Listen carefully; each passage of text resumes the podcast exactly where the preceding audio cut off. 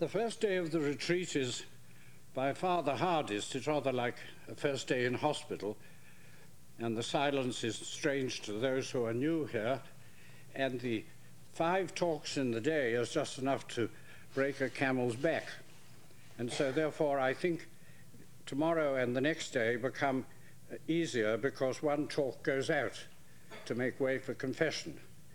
And so, therefore, it is difficult. We don't have much time to ourselves, and really, perhaps we get too much material shouted at us without time to digest it. I should have t- said this morning that the Cardinal Newman, when he became an Episcopalian, uh, he resigned immediately from the Bible Society, of which he was the local secretary. He was a great scripture scholar in his way, but he suddenly realized that he didn't approve of the Holy Book being given out because it led uh, to people imagining that a book bound by two covers could include all truth by itself, and that therefore he would not have approved, I'm sure, of the Gideon Bibles in the hotels, though it's a sincere gesture that puts them there. But long before he became a Catholic, he changed his whole view on Scripture because reading the fathers of the church, he realized that the Bible comes second.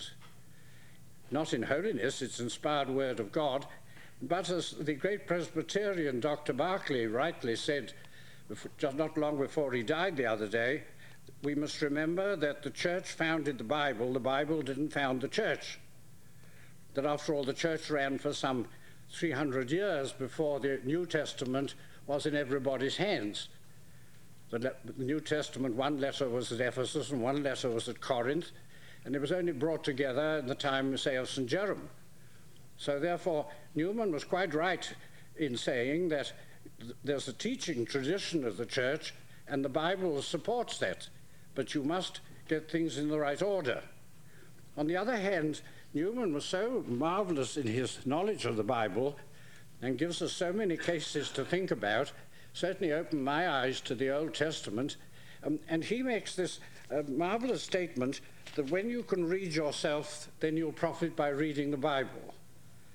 That, that self knowledge is one of the key things required so that when I read the Bible, I can know what to look for. Otherwise, as he says, you get a lot of scenes and you get a certain amount of sentiment and you get a great appreciation of the literature of the Bible, but you end with a lump of sentimentality. Whereas the Bible, really, for us, as you'll see just now, if you read the scenes he suggests, the Bible is the extraordinary thing that I can only understand it when I can understand myself, my weaknesses, my aspirations. Our meditation now, and I don't think St. Ignatius would object that I, we give the first four talks of the retreat to sin, not big sins, but the sort of things we've thought about already, where you know but don't do something, where you don't uh, uh, you promise and don't fulfill a promise, all these little things that look search for holiness, all these things are pertain to the spiritual exercises. Ignatius gave a whole week um, of the month in his retreat uh, to thinking about sin. Then after that we move on. But I thought I'd like to end uh, with this particular subject sincerity and hypocrisy. It's the most pertinent for most of us.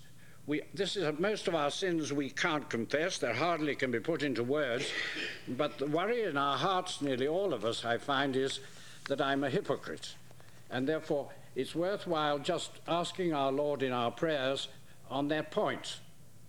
I haven't mentioned much about Newman on prayer yet because he wrote a lot.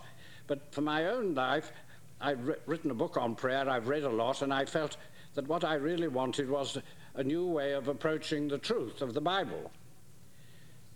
Now, the text he takes on hypocrisy is the famous one, Matthew 5:20. I tell you, unless your holiness surpasses that of the scribes and Pharisees, you shall not enter the kingdom of God. Notice it says your holiness, so we go back to a frame of mind. If your frame of mind doesn't surpass the Pharisees, then you'll not get to heaven. Wesley, the great founder of the Wesleyan Church, he made a comment on that which said, far from surpassing the holiness of the scribes and Pharisees, we may find it difficult to keep up with them, which is a very severe judgment. Uh, but Cardinal Newman later supported that because he pointed out that the Pharisees and scribes only had the old law, they had no sacraments like we have, they only had the law of Moses and an external religion, whereas we have all the aids that our Lord brought for us when he became a man. So we ought to be miles ahead of them. Uh, but are we? And how far are we hypoc- hypocrites? Now, what I found so helpful myself in Cardinal Newman was that he first drew our attention to the fact that it's a very rare form of hypocrisy in which a bad man deliberately puts on an act to fool and deceive others. We're inclined to think, and that is, I suppose, a total hypocrite, a man who is bad, but in order to deceive the good and to get his way, he pretends externally to be holy when he isn't. Now, Newman says that does happen. There are cases in history where you could say that did happen. When I was a small boy, my father used to read to me in history about that extraordinary man Talleyrand, uh, the Archbishop of Autun, I think, in France, who apostatized but joined the French Revolutionary Committee of Public Safety, etc., then served under Napoleon, and then became ambassador in London for the French after the Napoleonic Wars. He was a bishop. And bishops, when they're dying, their hands are consecrated with holy oils on the back of their hands because they received their consecration at, at, at ordination. And Talleyrand, who had never let on, turned his hands over just before he died to, to tell the priest, show the priest that he was a bishop.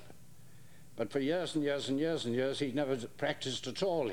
And he came to the States and did very well out of you, like so many others, like myself. So, therefore, Talleyrand always seems to me, he fascinated me at the time as being a complete hypocrite. He fooled people and then he hid what he really was.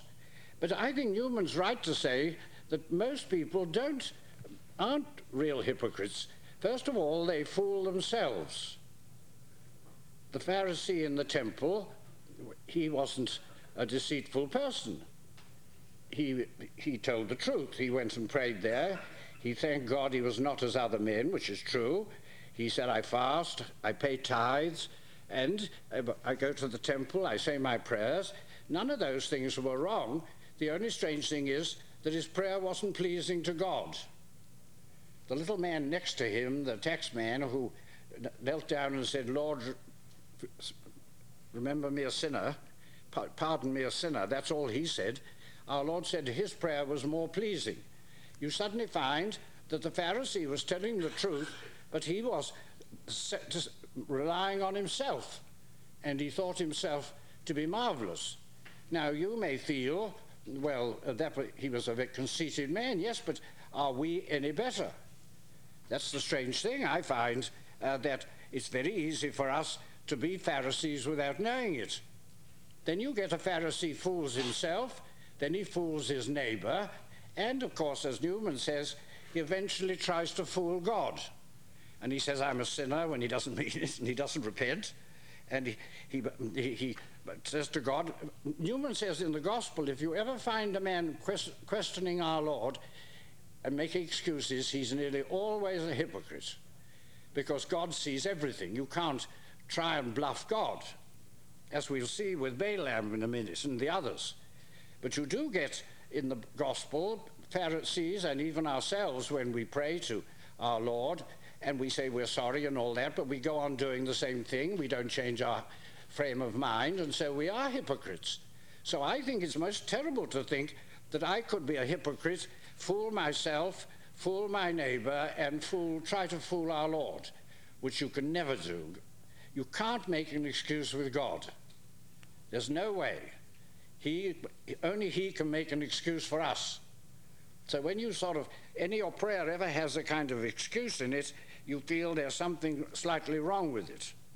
Now, I find, you see, that the Pharisees what did they do? They didn't do anything very bad. The first thing we're told in the gospel is that they murmured in their hearts. Well, I do that all day. Never stop for a minute. Especially on an aeroplane, I never stop for a moment. I say, why can't that fool sit down, put your cigarette out, and don't go to the toilet just when the plane is going to land, and keep that baby still. And I'm absolutely horrifying. Not really, thank God we're not on the radio. or I'd be done. Murmuring in your heart, we do it all the time. There she goes again, look at her now, and we never stop. Spraying acid everywhere. But we all do it. When the Pharisee sat at the table next to our Lord, he was simply saying in his heart, Look, he ought to know that woman's a sinner. He oughtn't to be dealing with her. Now, I find it very hard you can't confess that. If you come to me and say, I murmured in my heart, I'll say, Well done, old fellow, that's right, now you're a human being. Another thing they did, they murmured in their hearts, then we know they put burdens on others which they didn't keep themselves. And that would immediately apply to your home, your children, your wife, your, the underlings in the office, um, demanding tremendous discipline there, which I don't practice myself. The third thing which Newman mentions is the one that Caiaphas, we blame him for. He said it is expedient for one man to die for the people. How many times do we uh, deal with expediency? How very many times we do a dishonorable thing in a way, explaining it because this is the most expedient way at the moment. Even though it's not very worthy, uh, we must do it. In business, I imagine, yes, in borrowing, in interest, in all, every way of my life, you find how easily you take the expedients. So Newman puts those three down, and there are two or three others I think we can say. You see, in a way, although we know we're sinners and that we can't dodge and pretty awful, ashamed of ourselves, we yet think ourselves pretty good. I've yet to meet a person who doesn't think he's good looking. No, I've never known anybody to say, well, I'm ugly. At least they spend an awful long time in the mirror if they are. And usually, when they say, if they are ugly, they say, Well, I'm not much to look at, but I've got a lovely nose, or my eyes are very nice. It's most odd how you, uh, people, all, we all think we're fairly decent to look at. We, it's extraordinary when you make a list of those things that we all think. We all think we're good looking. We all think our writing is legible. That's an extraordinary. Everybody thinks everybody else can read their writing. You say, Can't you see that's an eye? No, of course he can't. It isn't. The doctors have got to take that to heart. So you've got people thinking that their writing's legible. Everybody thinks they're broad minded. Have you ever met anyone who said, Well, I'm narrow minded? Sorry. Never. We all think, No, I'm narrow minded on that point because I'm a good Catholic. We always got a reason for being narrow minded, but otherwise, we think we're pretty smashing as far as I can see. And I find people say that. They, Robert Hugh Benson said, you remember, that he said, a bore is a person who talks about himself when I want to talk about myself. And how often I've had that, I think, well, this chap, shut up. and then you say, oh, by the way, did I tell you what I did the other day? It's extraordinary how you do this. And then you get another, all these funny things. Every, everyone thinks they've got a sense of humor. People never, I've never known a man say, well, of course I have no sense of humor. That's the one thing my mother never gave me. no, no we, the, the biggest bores think they've got a sense of humour. And then what is so funny is, as Cardinal Newman says, we say to ourselves, my heart's in the right place, whatever that means. It isn't apparent at home, and I would never hurt a fly. We all think we're pretty decent about, we can hurt our children, we hurt our wife, we hurt uh, people, servants, people on the trains and airport, we, uh, and yet we all think, well, I'm really kind, basically kind-hearted. So we very easily fall into the uh, situation of the Pharisees. When our Lord said, Why do you see the speck in your brother's eye and don't see the beam in your own? Every one of us knows that that's exactly true. And so we have a very, very great reason in a retreat to ask God. I'm not going to have any sins to say in confession. I always find terrible job to know what to say with Father O'Leary. You know, you can't think of anything you've done wrong. Give a retreat all day and you, there's no room for sin. If so was, then I have something to say. But the odd thing is uh, that nevertheless one is conscious all the time that I'm covering up. And that's why I like very much to stress that to, uh, to you, that it's not so easy to say you got, your holiness has got to exceed the Pharisees until you get to know yourself and then look at the Bible uh, to see uh, what goes on, went on there. Then you'll see it. Newman, of course, tells us first to go and look at Adam in Genesis. When Adam uh, had sinned, he hid in the bushes, and God came down in the evening, and God walked there and called Adam, and Adam said, I'm in here. And God said, What are you doing in the bushes? And he said, I'm naked, and so I hid myself. God said to Adam, Who told you you were naked? Adam tried to fool God in a funny way. He made an excuse which was crazy with the infinite God. Then he put the blame on his wife. The, what's so strange is that Cain did the same in the very next chapter. When our Lord said to Cain, Where is your brother Abel? Cain was pouting, and Cain said, Am I my brother's keeper? He just murdered him. He killed his brother out of jealousy, but he um, tried to cover it up. It was the beginning of Watergate, the Genesis. It's an extraordinary thing when you go through. Newman suggests that it's a very profitable thing uh, in the Bible to take the book of Kings, and i I did that for myself. If you take the book of Kings, uh, no, it's the book of Samuel, and you start at chapter 17 of the first book and go through to about chapter 11 of the second book, you will see the utter degradation of poor David. And David started so beautifully when he beat Goliath. He's such a charming character, and he's so totally innocent and brave, and you can't help almost falling in love with David when he first appears in Samuel 17, book 1.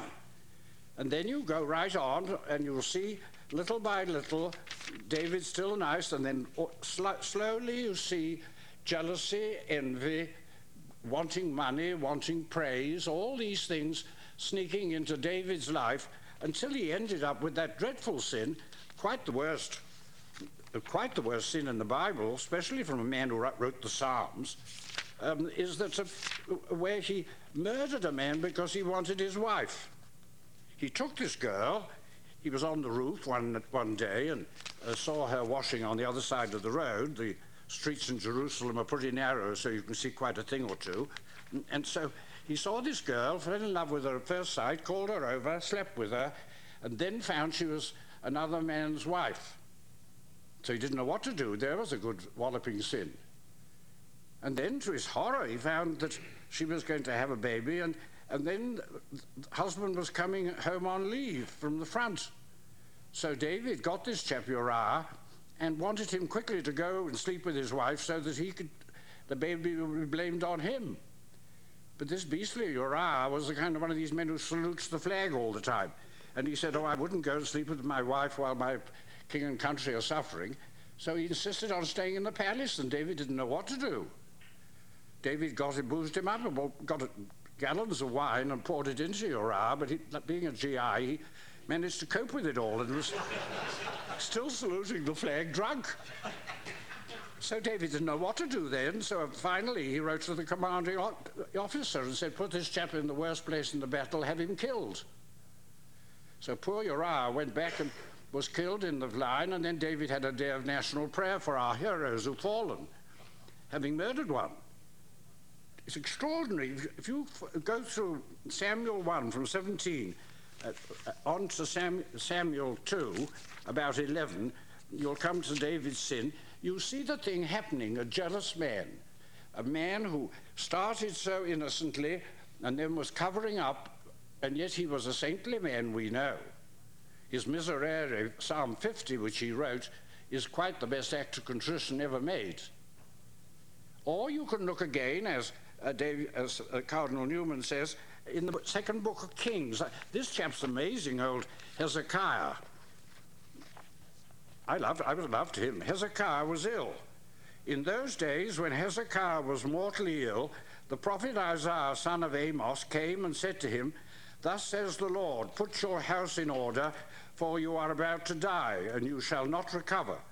He turned his face to the wall and prayed to the Lord, O Lord, Remember how faithfully and wholeheartedly I conducted myself in your presence, doing what was pleasing to you. And Hezekiah wept bitterly.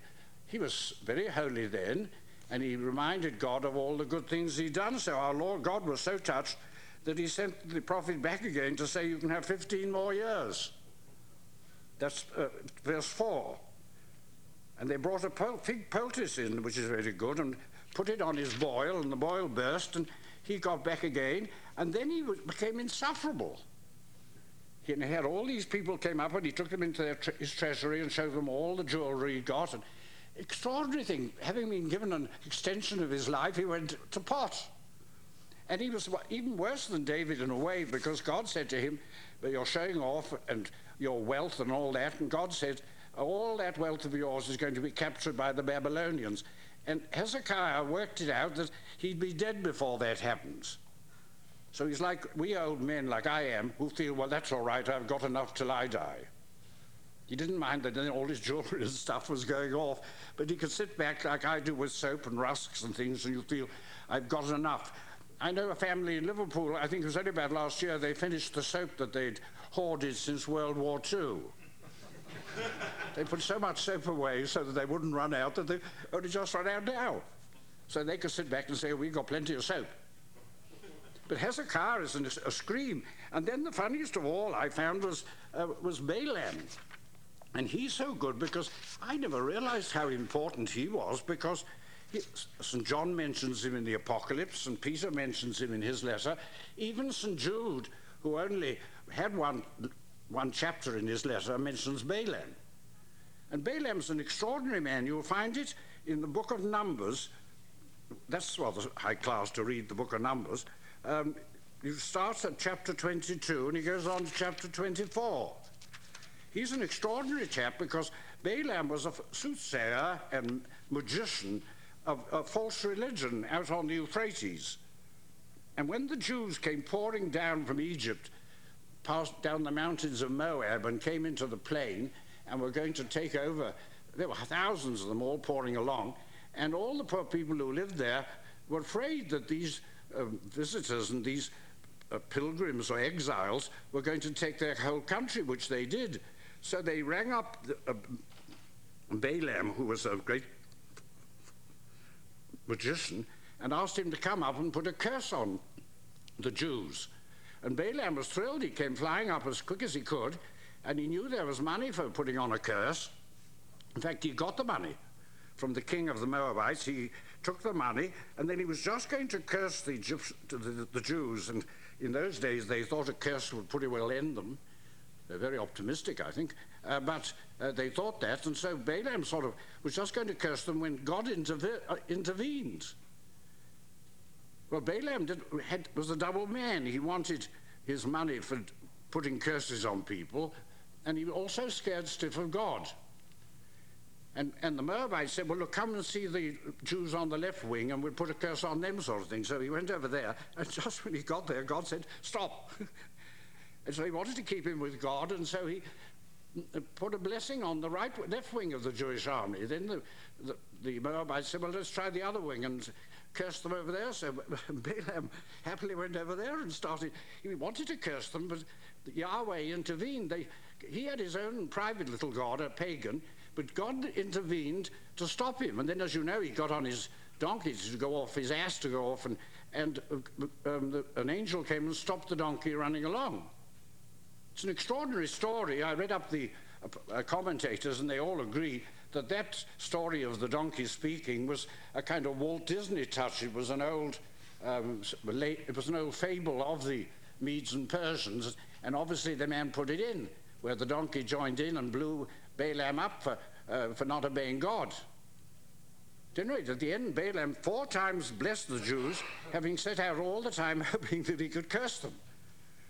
And it's funny, St. John, St. John accuses him of one thing. They accuse them of getting the Jews to eat the corpses, uh, the sacrifices offered to idols. The great thing is he was a man with a double purpose. Newman says of him, the great thing is he had excellent excuses, but what you want to know is did he have excellent motives? And you and I would have to think of that. So whether you look at Hezekiah or Adam or David, I think all three of them are most remarkable stories where a man was double. And this is the thing that you and I have got to, struggle against that we don't become double. Because that is the terrible thing. Our Lord said you can't serve God and mammon. You must serve one. You must serve God or mammon. You can't serve both. And most of us are trying to serve both.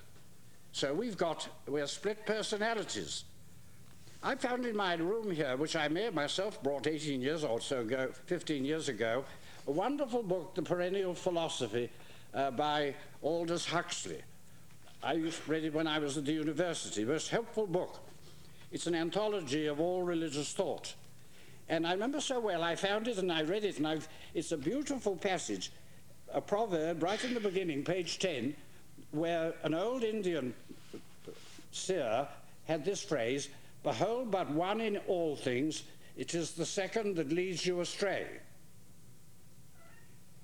And Huxley says that this insight into the nature of things and the origin of good and evil is not confined exclusively to the saint, but is recognized obscurely in every human being, is proved by the structure of our language. For language, as Richard Trench pointed out long ago, is often wiser not merely than the vulgar, but even than the wisest of those who speak it. Sometimes it locks up truths which were once well known but have been forgotten. In other cases, it holds the germs of truths which, though they were never plainly uh, discerned, the genius of its framers caught a glimpse of in a happy moment of divination. For example, how significant it is that in the Indo European languages, as Darmesteter has pointed out, the root meaning two should connote sadness or badness. The Greek pre- prefix dis, as in dyspepsia, and the Latin dis, as in dishonorable, are both derived from duo, meaning two.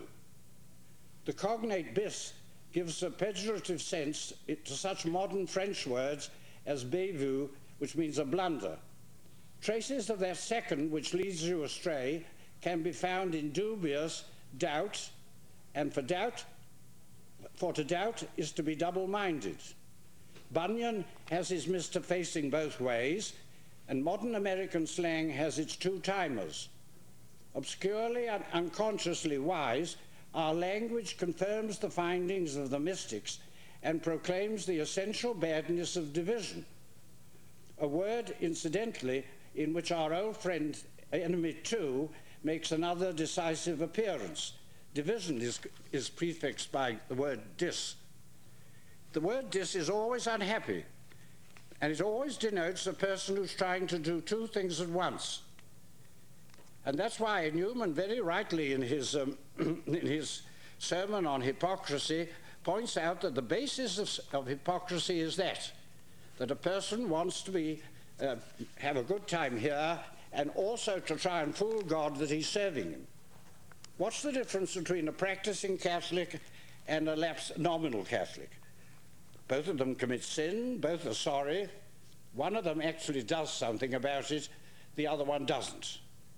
He, he's very sad not to practice his faith, but at the same time, he's very, very happy in a way to go on getting, like Balaam, doing two things at once. Newman expressed it here, and that's the point at which I've probably come to an end.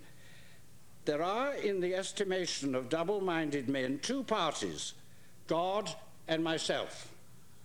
They wish in some way or other to be by themselves, to have a home, a chamber, a tribunal, a throne, a self, where God is not. A home within them which is not a temple, a chamber which is not a confessional, a tribunal without a judge, a throne without a king. The self, that self may be king and judge, and that the Creator may rather be dealt with and approached as though a second party instead of he being the centre. It is this principle of self seeking, so to express myself, this influence upon self, which is for our ruin. So we'd end on that note that we want to think how double we are and how much we cover up, try to fool God, our neighbour, and get our own way.